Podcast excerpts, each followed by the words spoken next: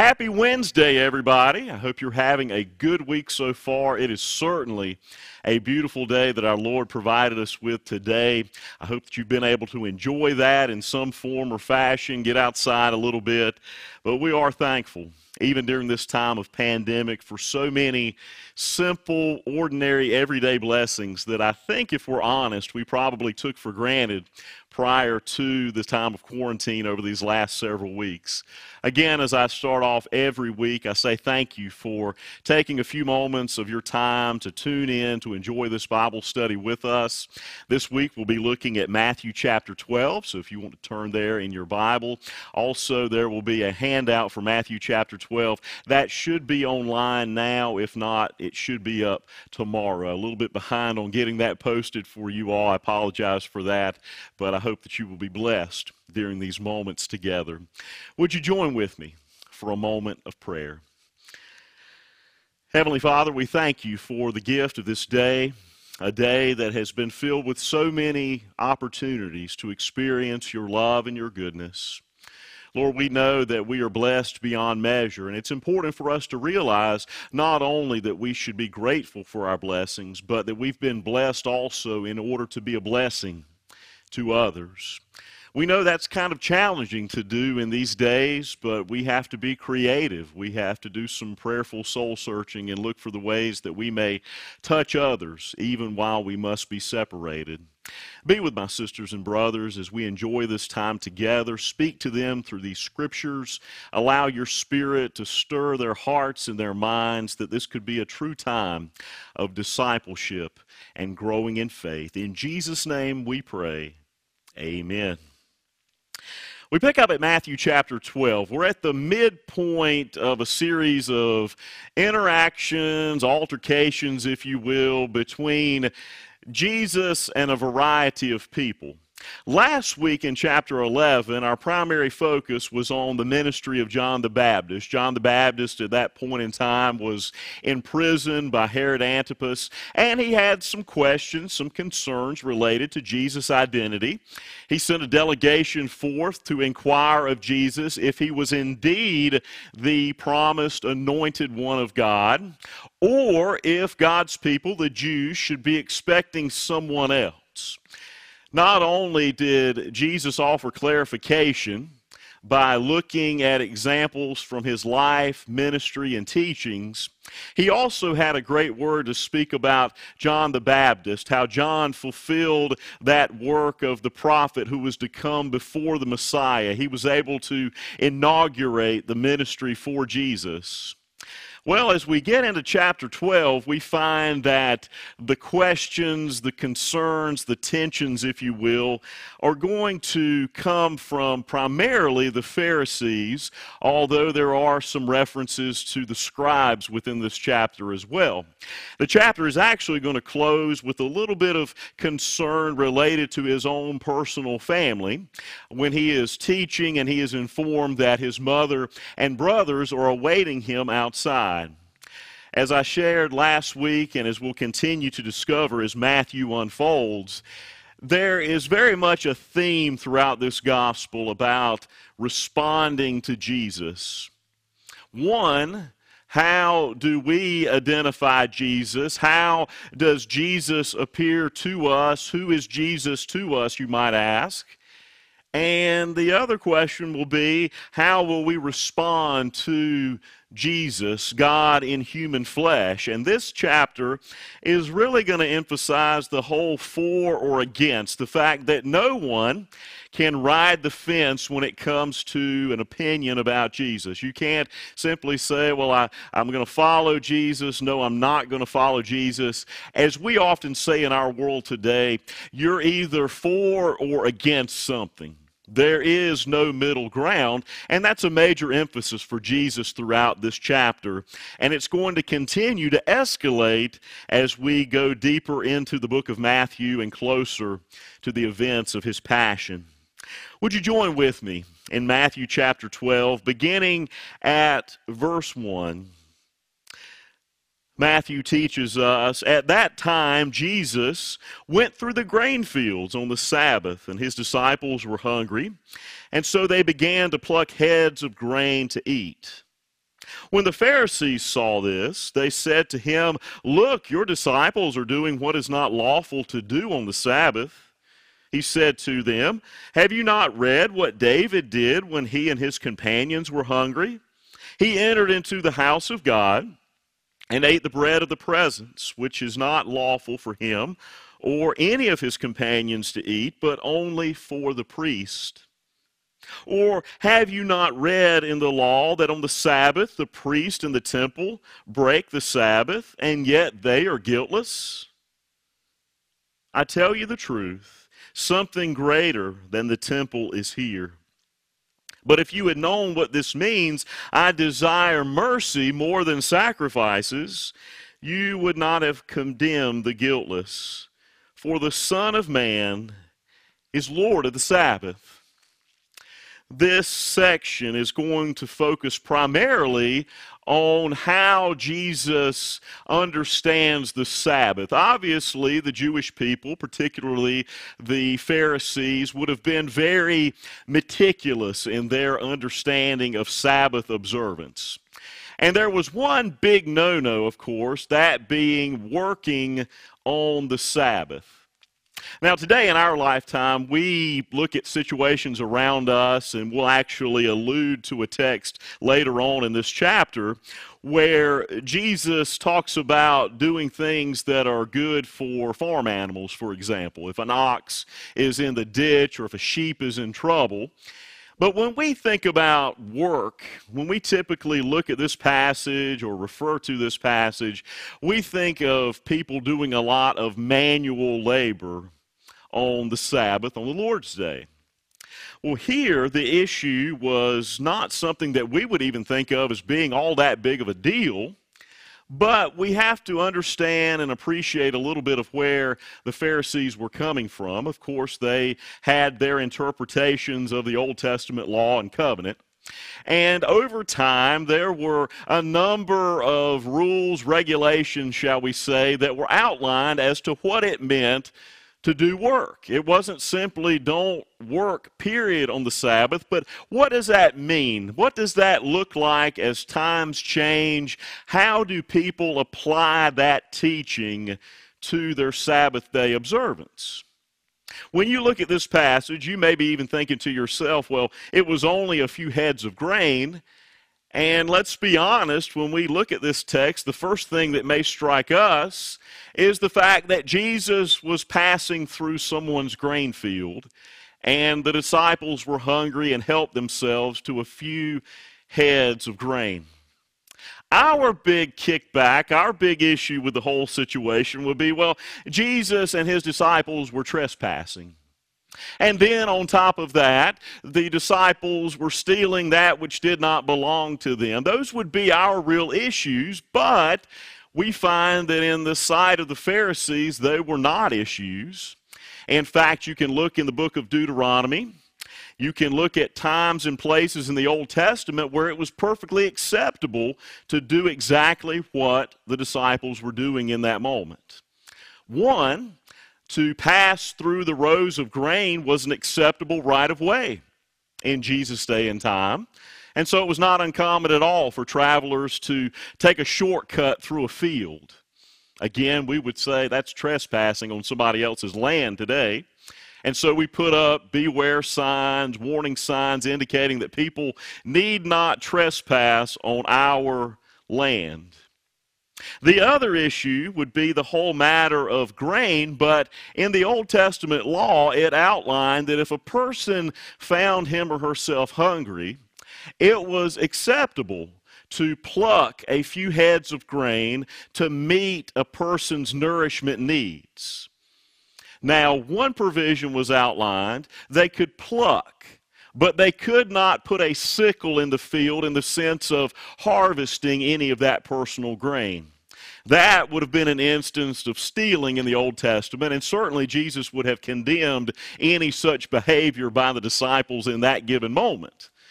But here, according to the law, they were doing something that was okay any other day of the week.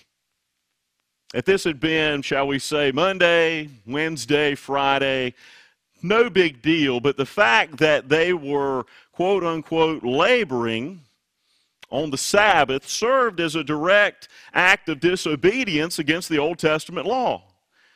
And some of those laws and regulations that were expounded upon became a, a, listing of 39 different statements. And you can go on the internet and Google the 39 statements or guidelines related to Sabbath and working on the Sabbath. It'll take you to some different Jewish websites, and it will amaze you just how meticulous those documents are as far as what is acceptable to do versus not do on the Sabbath. For us, we wouldn't think a whole lot about that. I mean, sometimes we do a little bit of gardening on the Sabbath, on the Lord's Day. For some people, we recreate. We might go fishing. We may kick back on the back porch and cook out on the grill. We do a lot of things on Sunday just to, to kind of relax. But if we're honest, the Lord's Day is not nearly as sacred as it once was when things were not open on Sundays, when things were not quite as busy or hectic on the Lord's Day. But today we don't really appreciate where this situation was coming from and where it was going. For to do what the disciples were doing was a matter of labor according to the Pharisees and according to those 39 different regulations related to Sabbath day tasks. For one, they were plucking. So we could say that they were doing the manual labor of harvesting essentially on the Sabbath and the fact that they did not only pluck the grain, but then they had to, to thresh it. They had to work it between their hands in order to separate the good kernels from the chaff. And then they consumed it. And so, in essence, not only were they harvesting, not only were they cleaning grain, but they were also preparing a meal on the Lord's day. They were in multiple violations of the work ethic in relation to the Sabbath. And the Pharisees were dumbfounded. How in the world can Jesus not only not say anything against the disciples' behaviors, but the fact that he's being sort of indifferent, and that must mean that he's advocating what they're doing. He is in direct disobedience to the law himself for allowing the disciples to do such a thing. Now, Jesus' argument, his rebuttal to the Pharisees, comes in multiple parts here. One, he pulls in a illustration from one of the great, great leaders of God's people. This was before David was officially the king. We know that he would be the next king according to 1 Samuel. But in 1 Samuel chapter 21, verses 1 through 6, you can find the exact story that Jesus is alluding to in this passage, where Jesus and his men, or I should say, David and his men, were famished from their journey. And they went into the tabernacle, which at the time was the holy place before the temple, before any of, uh, any of the ritual associated with the temple. There was that great tent of meeting, which had the holy place and the Holy of Holies. Well, in the Holy of Holies, there was a certain table over to one side known as the table of shewbread. And that bread was brought in on the Sabbath, and it remained there in the tabernacle for the next week, 12 loaves to be exact. And at the end of that span of time, the priests were allowed to consume that bread. It was a no no for anyone, what we would say the average, ordinary Joe or Jane, to do such a thing as consume bread that was designated to the Lord and finally for consumption by the priest. But David and his men did exactly what they shouldn't have done, and they went in and they ate. They refreshed themselves through the consumption of the bread of the presence, also known as the shewbread. So, if David did that, and David was held in such high regard by the Jewish people, if he was in violation the, of the law, he did something far worse, we might say, than what Jesus' disciples were doing then and there. Why did you not have an issue with that? So Jesus appeals to one of the traditions of the Jewish people. But then again, he pulls in the example of the priest because the priest essentially did work on the Sabbath as they were working with the sacrifices and doing so many things around the temple complex on the Lord's day. And yet nobody took issue with that. It was okay for the priest to work on the Lord's day, but forbid someone should do something like provide nourishment for himself. Finally, the argument comes down to the fact that Jesus says, I tell you, something greater than the temple is here. He points to himself as being the official authority. The temple, it was held in high regard. The great leaders of the past were held in high regard by the Jews. But now someone greater, the greatest one has come along, and he supersedes the temple. And as we've talked about elsewhere in Matthew, Jesus didn't come to throw away the law. He came to fulfill it, and he came and fulfilled it in a very different way that was hard to imagine for the Jewish leadership.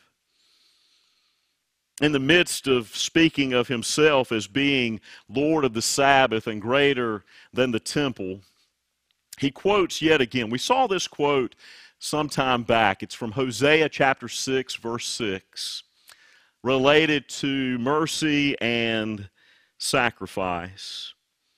Why in the world would that be so important to Jesus at this moment? Why would that be a part of his argument? It's sort of a, a real gotcha for the Pharisees. The Pharisees had all of their laws, regulations, and beliefs down to the minute details. But in the midst of their knowing the law, their memorization of the covenant, their pursuit of helping other people practice the law, they missed out on the opportunities to do good to others. And while we know that beliefs, rituals, theology, doctrine, etc., are important, because they give us a, a foundation, they give us a, a center point in our Christian beliefs. We know that our faith is so much more than those beliefs. It's about practicing. It's about, as we've heard a lot in recent weeks, it's about doing and being the church within our community. The Pharisees had forgotten about caring for people because they were so bound up in their care and concern for maintenance of the law. The text moves on. In verse 9, it says, He, Jesus, left that place and entered their synagogue, and a man was there with a withered hand, and they asked him, Is it lawful to cure on the Sabbath? So that they might accuse him. He said to them, Suppose one of you has only one sheep and it falls into a pit on the Sabbath. Will you not lay hold of it and lift it out? How much more valuable is a human being than a sheep, a farm animal? Then he said to the man, Stretch out your hand. And he stretched it out, and it was restored as sound as the other. But the Pharisees went out and conspired against him to destroy him. This is where things really become heated for the Pharisees. The fact that the story opens with a question on their part, which has no real sincere motivation, it's just another test, it's another opportunity to try to trip Jesus up on one of the minute details of the law.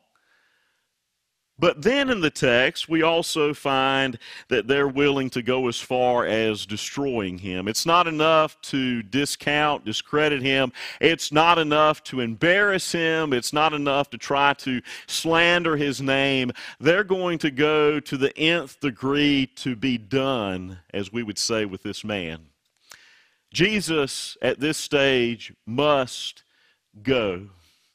He is shaking things up. He is reinterpreting the law in ways that the Pharisees were not able to really fathom. They had really hardened themselves over with a shell. They had boxed themselves in into a comfortable place that it was really difficult to handle the way Jesus was approaching the law and the way he was treating people with sympathy, with love, with mercy and goodness.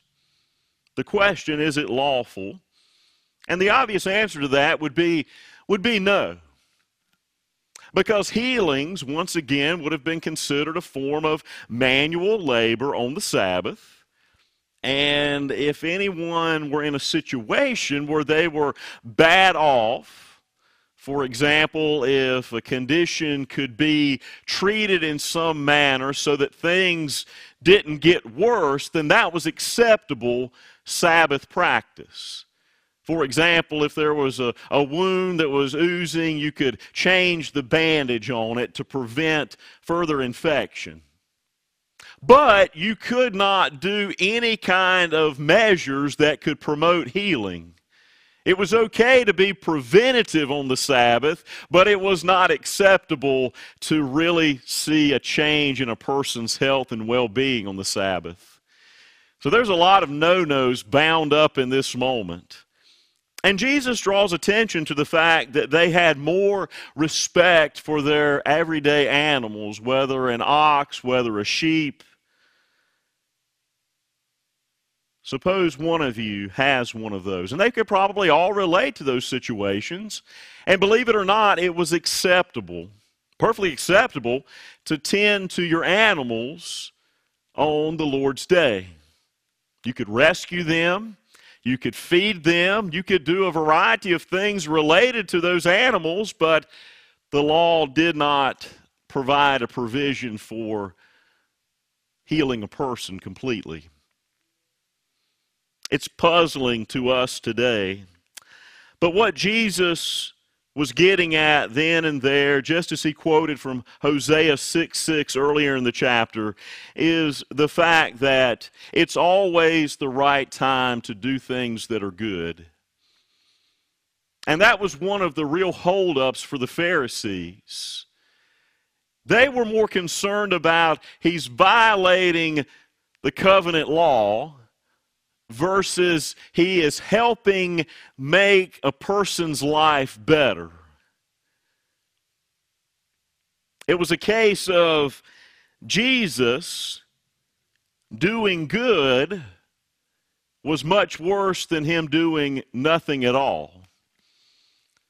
And that's something that really becomes a sticking point for us because when we see family and friends, when we know people are struggling in our lives, we will do whatever it takes, even if it is on the Lord's Day, to go and, and take them to the hospital, to visit with them, to carry some supplies to them, wherever the need may exist. Jesus says the Sabbath is always an opportunity to express God's love and mercy.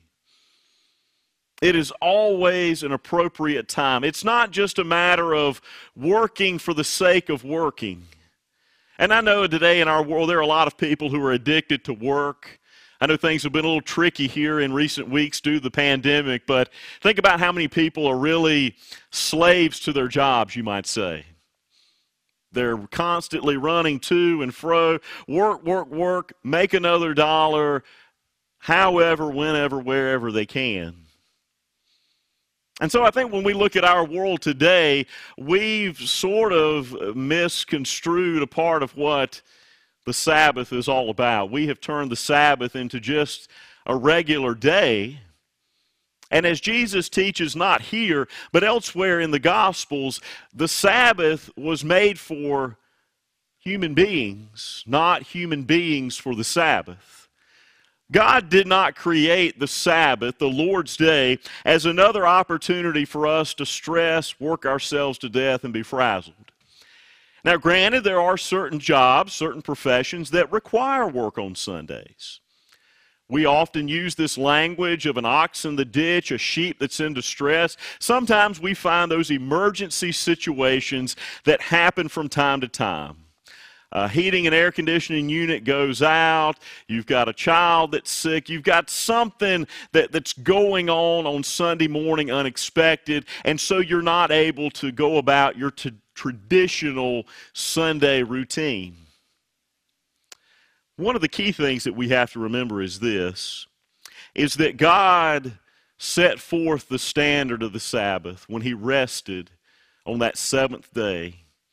Following all of those days of creation, God rested. And if it was important for God to rest and establish a precedent for us some many, many, many years removed, shouldn't that moment of rest be a pivotal part of our week?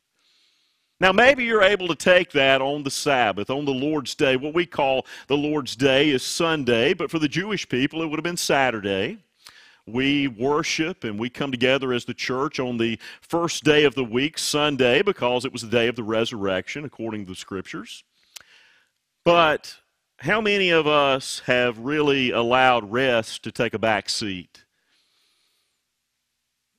If we can't do it on Sunday, then how about Thursday? How about Monday? One of the key emphases about Sabbath observance throughout Scripture is one, taking it, regardless of when it is. If you have to work on Sunday, then that's fine, but make another day, carve out another space in your week where it can be time with just you and God. And I believe if there's something positive that's come out of all of this shutdown over the last several weeks, it's given people a slightly different perspective on the things that are most important. We can't be here physically face to face during a time of worship or Bible study. But we are able to encounter God in other ways, whether we're watching these videos, whether we're out and about, working in the yard, gardening. We're able to encounter and experience God's goodness in so many other expressions that, to be honest with you, we probably have taken for granted until this moment.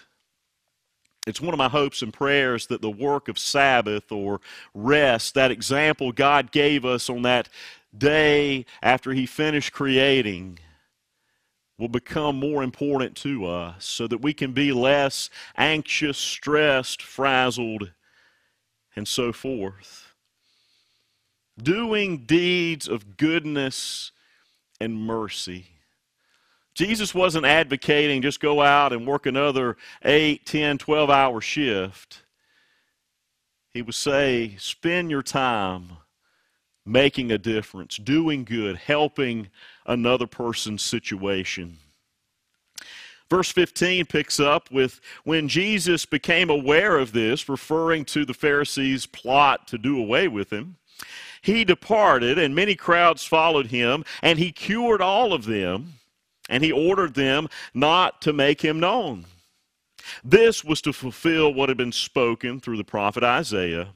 This comes from Isaiah chapter 42, verses 1 through 4.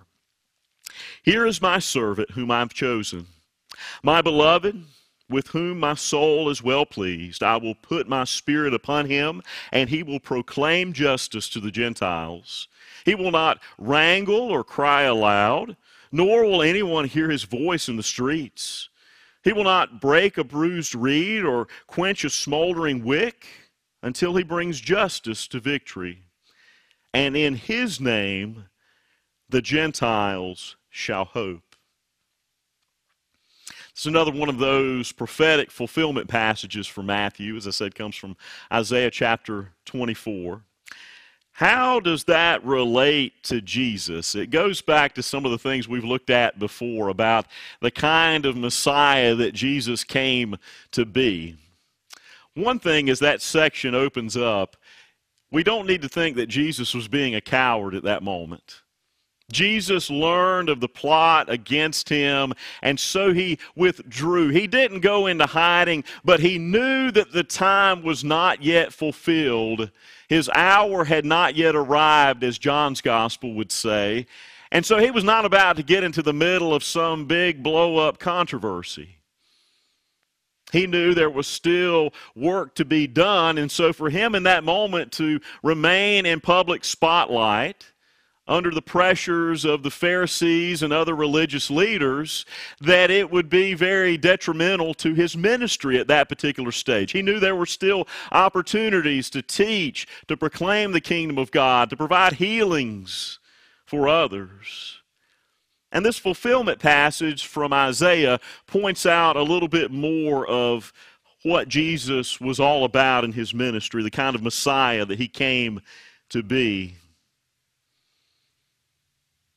One, he's identified as the one that God's Spirit was upon. And the fact that he would proclaim justice, he would not wrangle, he would not break a bruised reed. When Jesus was performing his earthly ministry, yes, there were times when he did some things that were strong some of the teachings we wrestle with because they can be a little bit offensive to our lifestyle, our way of practicing our Christianity.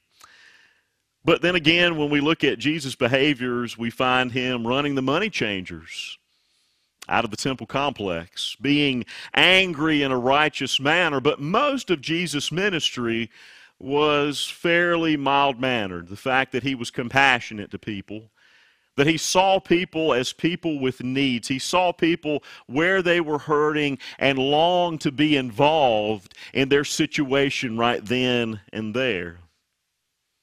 He came not trying to destroy anybody, not trying to beat down people who were already stressed and strained by life, but he came to make God's presence known and the word that's key in that passage is the word justice. And when we think about justice, we think about doing what is right, what is appropriate in a given situation. God took on human flesh and came and dwelled among humanity to show us how to live in relationship not only to God, but also how we are to interact with one another in a manner that's healthy and productive for our faith.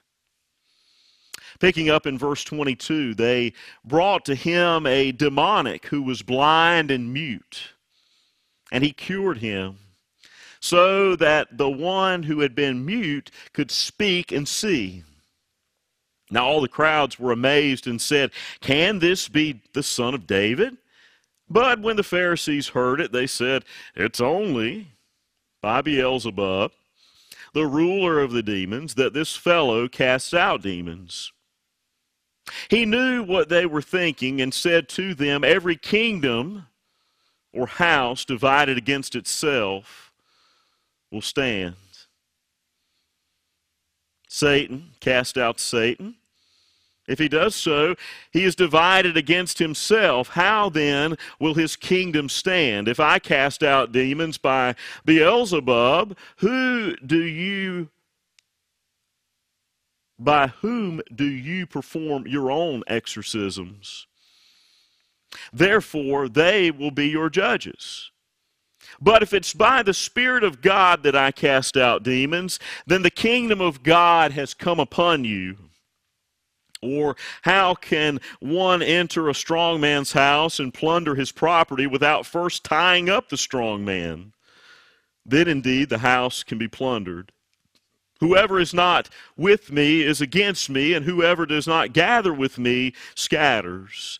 Therefore, I tell you, people will be forgiven for every sin and blasphemy, but whoever speaks a word against the Son of Man will be forgiven, but whoever speaks against the Holy Spirit will not be forgiven, either in this age or in the age to come.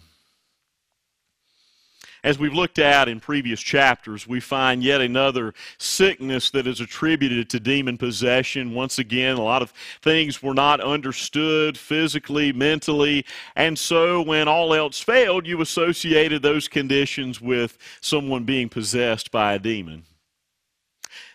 In this moment, Jesus casts out the demon, restores this man to health, And one of the first things that happens is this question. It's a puzzling kind of question on behalf of the crowds. They are amazed. Amazement seems to be a common response to Jesus in Matthew's gospel. Here, they are pondering can this be the son of David? Now, it may very well be that they were wrestling somewhat like John the Baptist was in chapter 11. Well, he doesn't exactly fit the total mold of the Messiah, but he does have a lot of characteristics. So maybe, just maybe, somehow he is the son of David, the anointed one of God who was to come. And of course, when the people were in amazement, the Pharisees were doing as they typically do. They were grumbling, murmuring amongst themselves, thinking bad things against Jesus. And how ridiculous is that argument? It's only by the power of Satan himself that Jesus is casting out these demons. That makes a whole lot of sense. That really clears things up, doesn't it? And Jesus, to show just how humorous, how ridiculous, whatever you want to say about the situation, he ties in the example of a house or a kingdom that is divided. When there is some kind of discord or division within a family unit, within a country, wherever the setting may be, we know that that setting is not stable. It's not going to grow. It's not going to be productive. It's not going to be happy. It's not going to be fruitful. It's not going to last. And so, if Satan is busy casting out himself, then really he's not doing anything productive for the kingdom of evil. And Jesus goes as far as asking, well, if I'm doing this through the power of Satan or Beelzebub, the chief of the demons, then how are you all performing exorcisms? Exorcisms were common in that day and time, and a lot of times they related back to magical practices, superstitious behaviors. There were a lot of things that people had to do in order to experience that exorcism. But here we find in so many of Jesus' healing narratives the power of his spoken word. Jesus comes as his own authority. He does not need permission. He does not need assistance. He does not need empowerment from anything or anybody else because he is the embodiment of God's very self. If I'm doing this through the power of Satan, then how in the world are you doing the same thing? Then surely you must be casting out demons through the power of Satan as well. And then he ties in the illustration about a strong man's house and how a strong man must be tied up in order for you to plunder that individual's residence.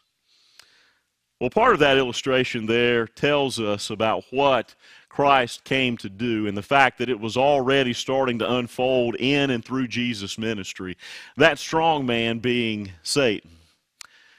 Jesus came onto the scene, entered into our world in order to defeat Satan, in order to defeat that kingdom of evil. And so, what was unfolding here was the presence of God overcoming the power of evil through the work of Jesus. But the Pharisees were so callous that they just simply could not fathom God at work through this man, Jesus. But as that section continues, as it closes out, it draws attention to some important things. I've already talked about how we're either for or against Jesus. But it's those last couple of verses that are kind of the hang up for a lot of people. And that's where I want to spend a few moments as we as we wrap up this time together. Therefore, I tell you, people will be forgiven for every sin and blasphemy, but blasphemy against the Spirit will not be forgiven. Whoever speaks a word against the Son of Man will be forgiven, but whoever speaks against the Holy Spirit will not be forgiven in this age or in the age to come. That's always been one of the big questions within the Christian community. even for people outside of the Christian community, but especially amongst Christians. What is the unpardonable sin? I've heard statements over the years. I remember growing up believing that this thing or that thing could be the quote unquote unpardonable sin. It seems like Jesus muddies the waters just a little bit by his illustration here.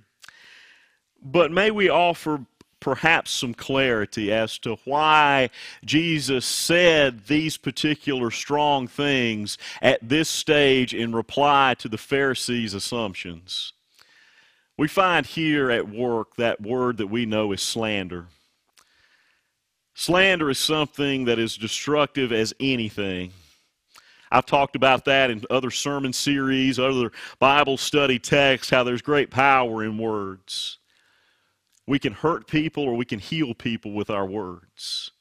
We can do a tremendous amount of good in our world through our speech but it also has the power to kill and destroy, to cut people down, to ruin friendships and family relationships. And that's essentially what the Pharisees were doing to Jesus.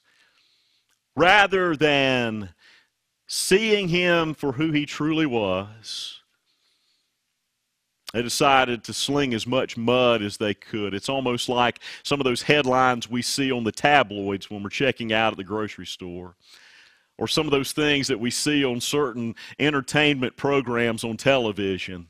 This person said thus and such about so and so. It has to be true, even if it's totally made up. And even those things that are made up, even if they're totally fraudulent, unfortunately, in our world today, we buy into the juicy gossip. We buy into the slander because, well, there's just something about a person getting what he or she deserves.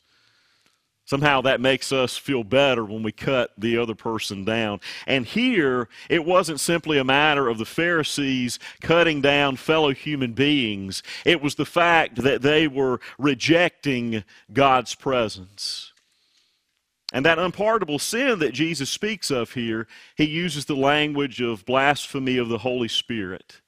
What in the world could that mean? Well, I believe one of the things that we have to realize is this that a point in time can come where a person becomes so hardened with his or her heart. He or she gets to a time and a place in life where he or she can't, or quite honestly, doesn't want to hear from God.